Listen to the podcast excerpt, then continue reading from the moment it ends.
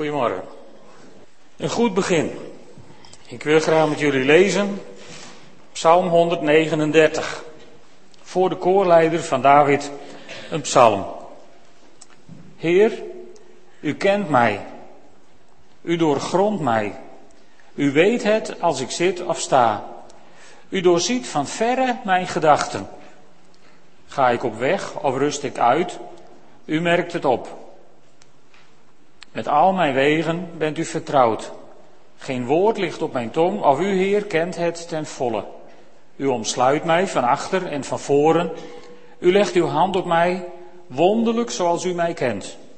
Het gaat mijn begrip te boven. Hoe zou ik aan uw aandacht ontsnappen? Hoe aan uw blikken ontkomen?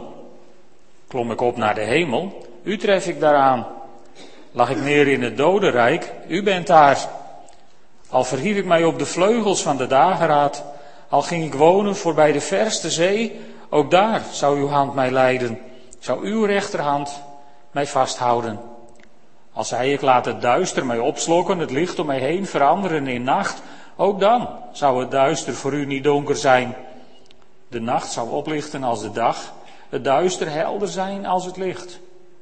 U was het die mijn nieren vormde, die mij weefde in de buik van mijn moeder. Ik loof u voor het ontzaglijke wonder van mijn bestaan. Wonderbaarlijk is wat u gemaakt hebt. Ik weet het tot in het diepst van mijn ziel. Toen ik in het verborgene gemaakt werd, kunstig geweven in de schoot van de aarde, was mijn wezen voor u geen geheim. Uw ogen zagen mijn vormeloos begin. Alles werd in uw boek er al opgetekend. Aan de dagen van mijn bestaan ontbrak er niet één. Hoe rijk zijn uw gedachten, God, hoe eindeloos in aantal, ontelbaar veel meer dan er zandkorrels zijn. Ontwaak ik, dan nog ben ik bij u. God, breng de zondaars om, weg uit mijn ogen, jullie die bloed vergieten. Ze spreken kwaadaardig over u, uw vijanden misbruiken uw naam. Zou ik niet haten wie u haten, Heer, niet verachten wie tegen u opstaan? Ik haat hen zo fel als ik hen haten kan. Ze zijn mijn vijand geworden. Doorgrond mij, God, en ken mijn hart. Peil mij, weet wat mij kwelt, zie of ik geen verkeerde weg ga en leid mij over de weg die eeuwig is. Psalm 139. Je zou er heel veel over kunnen zeggen. Dat ga ik niet doen, want ik wil straks nog met jullie naar een stukje uit het Nieuwe Testament. Maar een paar versen wil ik eruit halen. Als je het hebt over een goed begin, dan denken wij vaak aan, aan het geboren worden van een mens. Want dat is het begin. De vraag is, is dat nou het begin? Dat is natuurlijk het punt waar we over steggelen als het gaat over feiten als abortus en dat soort dingen. Is het het begin? Ik denk het niet. Want in Psalm 139, daar staat in, in vers 16, uw ogen zagen mijn vormeloos begin. En dat was niet bepaald de geboorte. Ik bedoel, daar zit er toch al redelijk model aan. Dan kun je al zien of het een jongetje of een meisje is. En al, nou, dan kun je er al heel veel aan zien. Vormeloos, het vormeloos begin is, is het moment van de conceptie. Waar het zaad, zaadcelletje het eicelletje vindt. Nou ja, dan zit er weinig model aan. En dat is het vormeloos begin. En zag God dat dan al? Ja, dat zag God al. Want op het moment dat je ontstond in die, in die, in die split second, in dat ondeelbare ogenblikje waarin je één ondeelbare of één cel werd die nog moest beginnen te delen, toen had God jou op het oog. Dus ik weet niet hoe jouw begin is geweest. Misschien hebben je ouders wel eens tegen je gezegd dat je een ongelukje was. Of, of, of dat je nou eigenlijk uh, misschien wel niet zo gewenst was. Maar in, namens, namens God Allerhoogste durf ik je te zeggen dat je geen ongelukje was. En dat je ook niet een toevallige samenloop van omstandigheden was. Ook niet een vervelende bijkomstigheid. Jij was vanaf de eerste seconde van je bestaan door God gewild en vanaf dat aller, aller, aller, allereerste moment had God zijn oog op jou. Geweldig is dat, hè? Ja, misschien zul je dan zeggen, nou ja, mooi dat God vanaf het allereerste moment zijn oog daarop had. Maar uh, Ik heb een uh, gehandicapt kindje, een kindje met een beperking gekregen. Had God daar dan het oog op? Ja, had, God had wel het oog op het kindje, ja. En misschien zitten, ja, zitten hier ook mensen die, die zijn zwanger geweest, hebben kindjes verloren. Had God ze dan op het oog? Absoluut. God had ze op het oog vanaf hun vormeloos begin. Heeft God dat dan gewild? Natuurlijk niet. Natuurlijk niet. We moeten één ding niet vergeten. Wij zijn door de zondeval genetisch beschadigd. Sinds de zondeval zondigen we. Sinds de zondeval sterven we. Sinds de zondeval worden er kindjes met beperkingen geboren. Sinds de zondeval zijn er mensen die graag kindjes willen en ze niet krijgen. Sinds de zondeval zijn wij genetisch beschadigd. Daar kun je God de schuld niet van geven. Maar je kunt nooit zeggen dat het God niet interesseert. Want vanaf die allereerste seconde, vanaf die ene seconde waarin je ontstond. En, en, en hoe je dan ook ter wereld gekomen bent. Vanaf dat allereerste moment had God je op het oog. En had God zijn hand op je leven. En had God besloten dat als jij wilt, draag ik jou door het leven. Hoe het er ook uitziet. Dat vormeloze begin, dat had God op het oog. En God kende je ook, door en door. Toen ik in het verborgene gemaakt werd, staat er, was mijn wezen voor u geen geheim. Of in vers 13, u was het die mij weefde in de buik van mijn moeder. Kijk, veel wetenschappers bestuderen het en je kunt dat tegenwoordig prachtig allemaal zien op de televisie en, en, en die hele ontwikkeling van vormeloos begin tot, tot levensrijp kindje. Dat kunnen we tegenwoordig elke seconde ervan menen wij te kennen. Alleen als ze dan geboren worden, hebben we geen flauw idee wat voor persoonlijkheid het gaat worden. Alleen God. Want mijn wezen was voor hem geen geheim toen ik in het verborgene gemaakt werd. En ik groeide daar ook niet toevallig door allerhande natuurlijke processen. Ik groeide daar gestuurd, gestuurd door God de Allerhoogste. Hij weefde mij, hij weefde jou, hij weefde ons in de buik van onze moeder. En zo weeft hij op dit moment ook, ook hier een aantal kinderen. God is erbij vanaf dat allereerste moment. En dan is natuurlijk dat begin geweldig. En als je dan in liefde verwekt bent en, en, en, en je bent geboren in een christelijk positief gezin waar, waar, waar het goed is, dan heb je ook een geweldig begin. Dat is een fantastische start. Alleen het is niet het belangrijkste. Het is niet het, het belangrijkste waar het om draait. Want in Johannes 3, vers 6 zegt Jezus: Wat geboren is uit een mens, is menselijk. En wat geboren is uit de geest, is geestelijk. Met andere woorden, van een ander niveau. En daarom wil ik nu daar met jullie naartoe, naar Johannes 3. Naar Johannes 3, want fysiek geboren worden is één, geestelijk geboren worden is een ander verhaal. En daar gaan we over lezen in Johannes 3. Want een goed begin, in Gods ogen, een goed begin, begint met je wedergeboorte. Daar wil ik vandaag niet omheen. Johannes 3, zo was er een fariseer, een van de Joodse leiders, met de naam Nicodemus. Hij kwam in de nacht naar Jezus toe. Rabbi, zei hij, wij weten dat u een leraar bent die van God gekomen is, want alleen met Gods hulp kan iemand de wondertekenen doen die u verricht. Jezus zei, waarachtig, ik verzeker u, alleen wie opnieuw geboren wordt, kan het koninkrijk van God zien. Hoe kan iemand geboren worden als hij al oud is? vroeg Nicodemus. Hij kan toch niet voor de tweede keer de moederschoot ingaan en weer geboren worden? Jezus antwoordde, waarachtig, ik verzeker u, niemand kan het koninkrijk van God binnengaan, tenzij hij geboren wordt uit water en geest. Wat geboren is uit een mens is menselijk en wat geboren is uit, een uit de geest is geestelijk. Wees niet verbaasd dat ik zei dat jullie allemaal opnieuw geboren moeten worden. De wind waait waarheen hij wil. Je hoort zijn geluid, maar je weet niet waar hij vandaan komt en waar hij heen gaat. Zo is het ook met iedereen die uit de geest geboren is. Maar hoe kan dat? vroeg Nicodemus. Begrijpt u dit niet, zei Jezus, terwijl u een leraar van Israël bent? Waarachtig, ik verzeker u, wij spreken over wat we weten en we getuigen van wat we gezien hebben, maar jullie accepteren ons getuigenis niet. Wanneer jullie me niet geloven als ik over aardse dingen spreek, hoe zouden jullie me dan geloven als ik over hemelse dingen spreek? Er is toch nooit iemand opgestegen naar de hemel, behalve degene die uit de hemel is neergedaald, de mensenzoon? De mensenzoon moet hoog verheven worden, zoals Mozes in de woestijn de slang omhoog geheven heeft, opdat iedereen die gelooft in hem eeuwig leven heeft. Want God had de wereld zo lief dat hij zijn enige zoon heeft gegeven, opdat iedereen die in hem gelooft niet verloren gaat, maar eeuwig leven heeft. God heeft zijn zoon niet naar de wereld gestuurd om een oordeel over haar te vellen, maar om de wereld door hem te redden.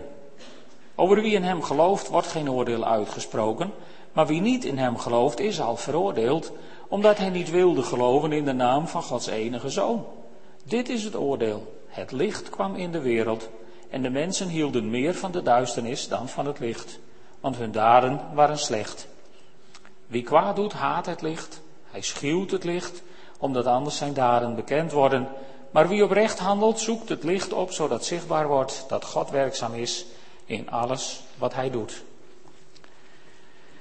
Nicodemus.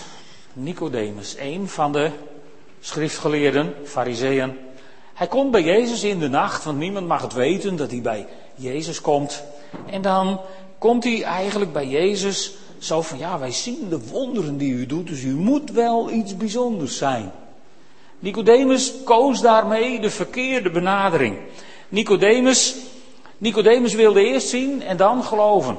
Hij wilde het koninkrijk van God zien door de wonderen die Jezus deed. En dan zet Jezus allereerst de dingen in de juiste volgorde. Eerst geloven en dan zien. Nicodemus, je moet eerst ingaan in het koninkrijk en dan kun je doen wat Jezus deed. Niet alleen maar zien, dan ben je veel stappen verder. En Jezus maakt hem dat duidelijk. In vers 3 zegt hij waarachtig, ik verzeker u, alleen die opnieuw wordt geboren kan het koninkrijk van God zien. Met andere woorden, je kunt alle wonderen van de wereld kunnen onder je ogen gebeuren, maar als je niet opnieuw geboren bent, kun je het koninkrijk van God niet zien.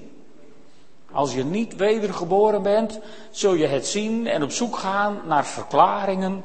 En die zijn vast overal te vinden. En of dat wonder nou gebeurt onder de handen van iemand die voor je bidt, of onder de handen van de chirurg die je opereert, dat maakt God allemaal niks uit. De ene keer ga je het zien als een medische prestatie, en de andere keer ga je het koninkrijk van God zien. En die beschermende hand van God zien, die je, die je bewaart. Diezelfde hand die onze broeder Lammert tot nog toe heeft gedragen sinds hij in kritieke toestand uit de operatie kwam. Die hand van God kun je alleen zien als je opnieuw geboren bent. En in vers 5 zegt Jezus nog een keer waarachtig, ik verzeker u, niemand kan het koninkrijk van God binnengaan tenzij hij geboren wordt uit water en geest. En daarin is het koninkrijk van God zien en het binnengaan, dat is dat is eigenlijk in, in, in, in de taal van toen hetzelfde. Maar wat zijn nou ineens die voorwaarden? Je moet geboren worden uit water en geest. En Nicodemus die snapt het niet. En, wij denken dan natuurlijk snapte Nicodemus het niet. Maar zo natuurlijk is dat niet, dat Nicodemus het niet snapte. Nicodemus wilde het niet snappen. Want Jezus zegt tegen hem, je had het kunnen weten, Nicodemus. Op een gegeven moment zegt hij, u bent toch een leraar in Israël en jij snapt het niet? Hoe had hij het dan moeten snappen? Hoe had Nicodemus ooit moeten weten waar dit over ging? Wat had Nicodemus om het te weten? Hij had de Torah, hij had de profeten, hij had de geschriften. Met andere woorden, hij had een zeef materiaal om te weten. Een voorbeeldje eruit, Ezekiel 36.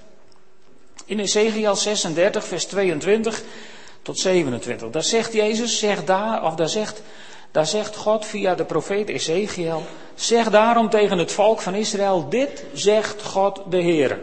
Ik zal ingrijpen, volk van Israël, niet omwille van jou, maar omwille van mijn heilige naam die je hebt ontwijd bij de volken waar je gekomen bent. Ik zal mijn grote naam, die door jullie bij die volken is ontwijd, weer aanzien verschaffen.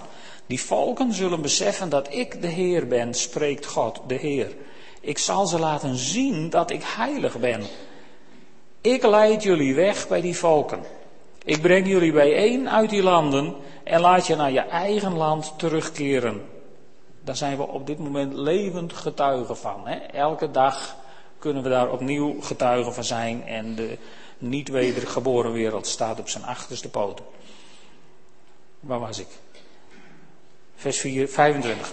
Ik zal zuiver water over jullie uitgieten om jullie te reinigen van alles wat onrein is. Dit was voor Joden niet iets van, waar gaat dit ineens over? Nee, dit wisten ze. Dit kenden ze uit de tempeldienst. Dit kenden ze uit de Torah, uit de boeken van Mozes. Het was voor hen niet een vreemde zin. Ik zal zuiver water over jullie uitgieten om jullie te reinigen van alles wat onrein is, van al jullie afgoden. Ik zal jullie een nieuw hart en een nieuwe geest geven. Hier word je wedergeboren uit geest. Ik zal je versteende hart uit je lichaam halen en je er een levend hart voor in de plaats geven. Ik zal jullie mijn geest geven en zorgen dat jullie volgens mijn wetten leven en mijn regels in acht nemen. Dit is wedergeboorte.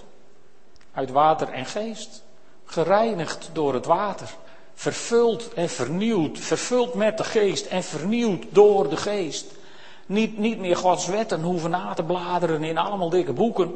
Maar Gods wet in je hart hebben, omdat God daar een nieuw hart heeft neergelegd met een nieuwe harde schijf waar het allemaal op staat. En waar, waar je het gelijk gewoon kunt vinden, want de Heilige Geest helpt je om dat te zoeken. Dat is je nieuwe besturingsprogramma, is de Heilige Geest in plaats van mijn oude ik. En dat nieuwe besturingsprogramma kan die nieuwe harde schijf helemaal lezen. En als je wat wilt in het leven, dan voel je, dan weet je, dan merk je van, dit is goed of het is niet goed. Dat is wat God je wil geven. En Jezus draait er niet omheen hoor. Jezus die zegt, Jezus die zegt in vers 7 van Johannes 3, wees niet verbaasd dat ik zei dat jullie allemaal opnieuw geboren moeten worden.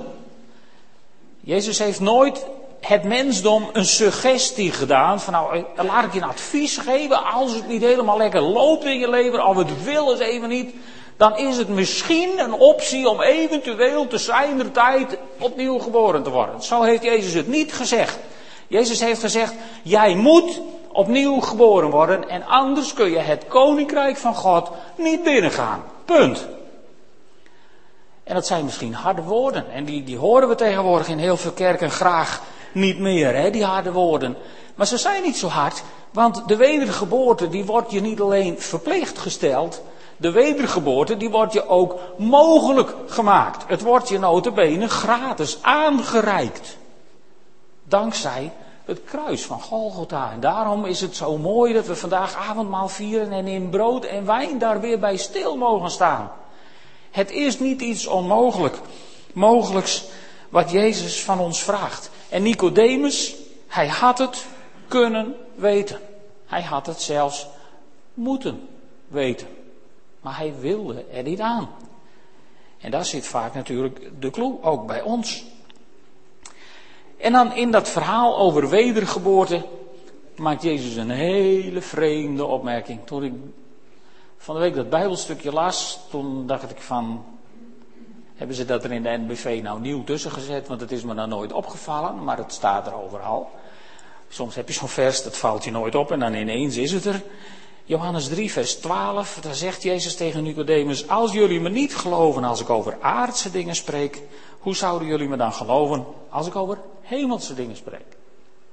En toen dacht ik, wat vreemd, want Jezus heeft het over wedergeboorte. Dat is toch een hemels ding? Nee, kennelijk niet. Kennelijk niet. En dan ga je eens op zoek naar wat andere mensen daarover hebben geschreven. En uh, ja, dan kom je tegen van als Jezus het heeft over opnieuw geboren worden, over wedergeboorte, dan heeft hij het over aardse dingen. Want wedergeboren worden doe je niet als je later in de hemel bent. Wedergeboren worden wordt je geacht hier te doen. In het vlees. In je menselijke lijf moet je opnieuw geboren worden. Dat is wel een geestelijk principe, maar het moet hier gebeuren. Hier moet je kiezen in het hier en het nu. En als je dat nog nooit gedaan hebt, als je nog nooit gekozen hebt om, om te zeggen, Heer Jezus, ik wil, ik wil dat u de koning van mijn hart wordt, dan heb je vandaag opnieuw de kans van je leven. Dan nodig ik je uit. Want je zult zien als we straks avondmaal vieren, dan kun je brood halen en wijn. En in het midden staan een aantal mensen. En dan kun je komen voor gebed. En dan mag je komen als je ziek bent of, of nood hebt. Maar je mag daar, wat mij betreft, ook komen. Is het, ik, ik heb nog nooit die stap gezet. Van Heer, ik wil opnieuw geboren worden. En dan gaan we voor je bidden. En dan ga jij opnieuw geboren worden. En heel veel mensen zijn opnieuw geboren. Niet, niet iedereen merkt het misschien, want het is niet altijd een spektakel. Het is heel vaak gewoon iets wat in je hart gebeurt. En Jezus vergelijkt het ook met de wind. Je weet niet waar hij heen waait. En je weet niet altijd waar hij vandaan komt. Je weet alleen dat het waait. Dat ga je merken. Dat ga je proeven in je leven. En als je daar niet werk van maakt, als je niet serieus met dat aardse omgaat, met dat in het hier en nu opnieuw geboren worden, zegt Jezus, dan kun je die hemelse dingen niet begrijpen. En wat zijn dan die hemelse dingen? Die hemelse dingen, die gaat Jezus na, daarna, na deze opmerking, gaat hij dat uitleggen. Dan gaat hij het hebben over de mensenzoon die hoog verheven moet worden, zoals de slang in de woestijn, weet je wel, dus aan een kruis. En, en dan gaat hij het hebben over dat God de wereld zo lief had dat hij zijn enige geboren zoon heeft gegeven, dat, dat iedereen die in hem gelooft niet verloren gaat, maar eeuwig leven heeft. Dat gaat hij daarna vertellen. Dat is het hemelse principe. Dat is, dat is, dat is niet het, het meer het vlees hier, dat is de geest hierna. Dan gaat hij het daarover hebben en zegt, en als je, als je dat ene niet wilt, kun je het andere niet hebben. En als je het ene niet snapt, kun je het andere niet begrijpen. Met andere woorden, als je, als je als, als doop je niks zegt, of dat je daar elke keer maar omheen draait, dat is een kat om de hete brei, hè, dat, dat doen mensen ook. Of als, als, als de Heilige Geest je niks zegt, als je nog nooit zegt hebt, Heer, hier is mijn hart, kom in mij wonen met uw Heilige Geest. Als je die stappen niet wilt zetten, hoe zul je dan ooit begrijpen dat we zometeen niet een, een slokje druivensap krijgen uit een heel klein plastic bekertje wat je wel of niet leuk vindt.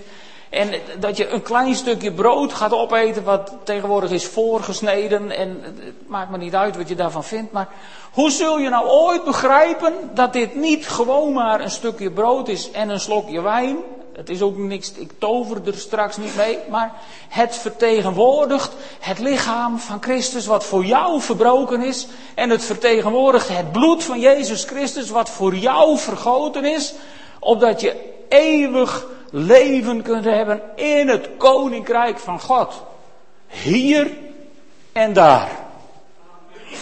Daar gaat het over. En als je dat, als je dat eerste stukje van wedergeboorte, als je daar niet serieus mee omgaat, zegt Jezus, dan kun je met die volgende stap ook niks. En dan maakt Jezus het wat ingewikkelder, want dan gaat hij het ineens hebben over, over oordeel en zo. En daar, daar willen wij het natuurlijk helemaal niet meer over hebben. Oordeel, oordeel. Nee, dan, dan, en, en, en voor sommige mensen is het ook pijnlijk om het over oordeel te hebben. Sommige mensen worstelen daar ook mee. Je zult maar een dierbare verloren hebben die niks van God wilde weten. En waarvan jij denkt van nou ja, die is niet geboren, want die heeft dit niet en dat niet. En, en, en, dan, en, en dan gaan wij ons vaak, vaak afvragen. Dat is heel typisch, hè? viel me op. Dan gaan we ons vaak afvragen. Hoe is het nu met hem of haar? En dat is natuurlijk begrijpelijk dat je dat af gaat vragen. Maar er staat een voorbeeldje in, in de Bijbel over hoe, je eigenlijk, hoe dat eigenlijk moet. En dat staat in het eind, in Johannes, eh, het laatste hoofdstuk van Johannes. En uh, hoofdstuk 21. Johannes 21, vers 21 en 22. Daar heeft Petrus net zijn herstel met Jezus beleefd. Hè? En dan krijgt Petrus die prachtige opdracht met die akelige profetie, hoe die aan zijn eind zal komen en zo. Nou ja, die had je dan weer liever niet gehad, maar goed. Petrus die heeft dat gehad en dan ziet hij om en dan ziet hij Johannes lopen. En dan zegt hij, en hij dan? En dan moet je eens opletten wat Jezus zegt. Dat is niet jouw zaak. En ik wilde wel dat we dat met elkaar beter begrepen. Wat Jezus daar zegt. Het is niet jouw zaak of hij in leven blijft totdat ik kom. Maar jij moet mij volgen. Even terug naar de kern van de zaak. Jij moet mij volgen, zegt Jezus. Dat, zei hij tegen, dat zegt hij tegen mij, dat zegt hij tegen jou, dat zegt hij tegen ons allemaal. Jij moet mij volgen. En zolang je over je schouder loopt te kijken van ja, en hoe is het met hem, en hoe is het met haar, en hoe komt het zus, en hoe komt het zo, dan ben je bezig je zorgen te maken. En over die zorgen heeft Jezus gezegd, die moet je bij mij brengen. En ik zal je rust geven. Wat wordt het leven er een stuk vrolijker van? En een stuk makkelijker. Als we dat leren, als we dat eindelijk snappen hoe dat werkt. Zorgen, die moet je je niet maken. Die moet je over de schutting gooien bij Jezus. Bij mensen werkt dat zo niet, maar dat heeft Jezus gezegd. Breng ze maar bij mij. En dan wordt het leven een stuk makkelijker van. Want mijn last is licht en mijn juk is zacht. Geweldig. Dat kan. Dus niet naar achterom kijken. Hoe is het met hem? Hoe is het met haar? Voordat Jezus ook tegen jou zegt: Beste jongen, best meisje, dat gaat je niet aan. Dat is mijn probleem en dan blijf jij af. Het lijkt ook een beetje, je kunt dit heel makkelijk verbinden met 1 Korinthe 11. Als we avondmaal vieren, lezen het vaak 1 Korinthe 11. Want daar staat, laat daarom iedereen zichzelf eerst toetsen, voordat hij van het brood eet en uit de beker drinkt. En wat zijn wij gaan doen? In heel veel kerken, dan moet je je eerst melden bij de ouderling en vragen of je wel mee mag aan het avondmaal. En dan gaat iemand anders ineens jou toetsen. Dat is onbijbels. Vandaar dat ook niemand zich er hiermee bemoeit of u straks wel of niet mee mag doen aan het avondmaal. Want in het volgende vers staat, wie eet en drinkt, maar niet beseft dat het om het lichaam van de Heer gaat, roept zijn veroordeling af over zichzelf. Of zoals een bij zegt, je eet en je drinkt uit je eigen oordeel. Dus als je weet dat je broeder of zuster in zonde leeft, dan is het goed om je broeder of je zuster te waarschuwen van, joh, maak het nou met God in orde voordat je aan het avondmaal gaat. Dat is Bijbels principe. Maar om er een dranghek voor te zetten en te zeggen, je komt er niet bij, dat staat nergens in de Bijbel. Dan, dan neem je verantwoordelijkheden die je niet gegeven zijn. Dan loop je net als Petrus achterom te kijken en hij dan. En Jezus maar roepen, dat gaat je niet aan. Volg jij mij? Want daar gaat het om. Wat is wedergeboren worden dan? Hoe leg je dat in een paar woorden uit? Niet. Dat proberen we al 2000 jaar volgens mij, om dat in een paar woorden samen te vatten. Opnieuw geboren worden is volgens mij een heel simpel, edoch complex begrip. Opnieuw geboren worden betekent dat je Jezus gaat volgen. En hoe? Dat zal voor iedereen anders zijn. Ik denk dat iedereen een andere weg met de Heer gaat in deze ruimte. En ik denk dat we allemaal af en toe de fout maken. Door ons te veel te bemoeien met die weg van die ander. Met de Heer. En zodra je bezig gaat met wegen van anderen met de Heer, vergeet je je eigen weg met de Heer. En Jezus maar roepen, jij moet mij volgen. Vriend, jij moet mij volgen. Hier is brood. Hier is wijn. En in dat brood ben ik met mijn lichaam aanwezig, wat voor jou verbroken is opdat jij gered wordt. En in de wijn ben ik symbolisch met mijn bloed aanwezig. Mijn bloed dat jou reinigt van al je zonden. En mijn bloed waarin, waarin nog iets is. Hè? Ik heb het nog niet gezegd vandaag. Er is kracht in het bloed van het lam. Halleluja. En als je dat een beetje gaat begrijpen. Dan ben je een beetje bezig wedergeboren worden. Dan is het kopje eruit, zeg maar. Dan, dan heb je een begin. En dan de rest, ja, laten we dat nou eens aan God overlaten. Wedergeboren worden. Het kan soms zo'n lastig proces zijn. En weet je, dat komt nooit omdat Jezus dwars voor de, voor de deur ligt. Het komt nooit omdat, omdat er een engel uh, moeilijk zit te doen of zo. Het, als het een lastig proces is, wedergeboren worden, dan is dat vaak omdat het tussen onze oren gewoon zo, zo, zo moeilijk ligt. Maar je moet wedergeboren worden, zegt Jezus hier.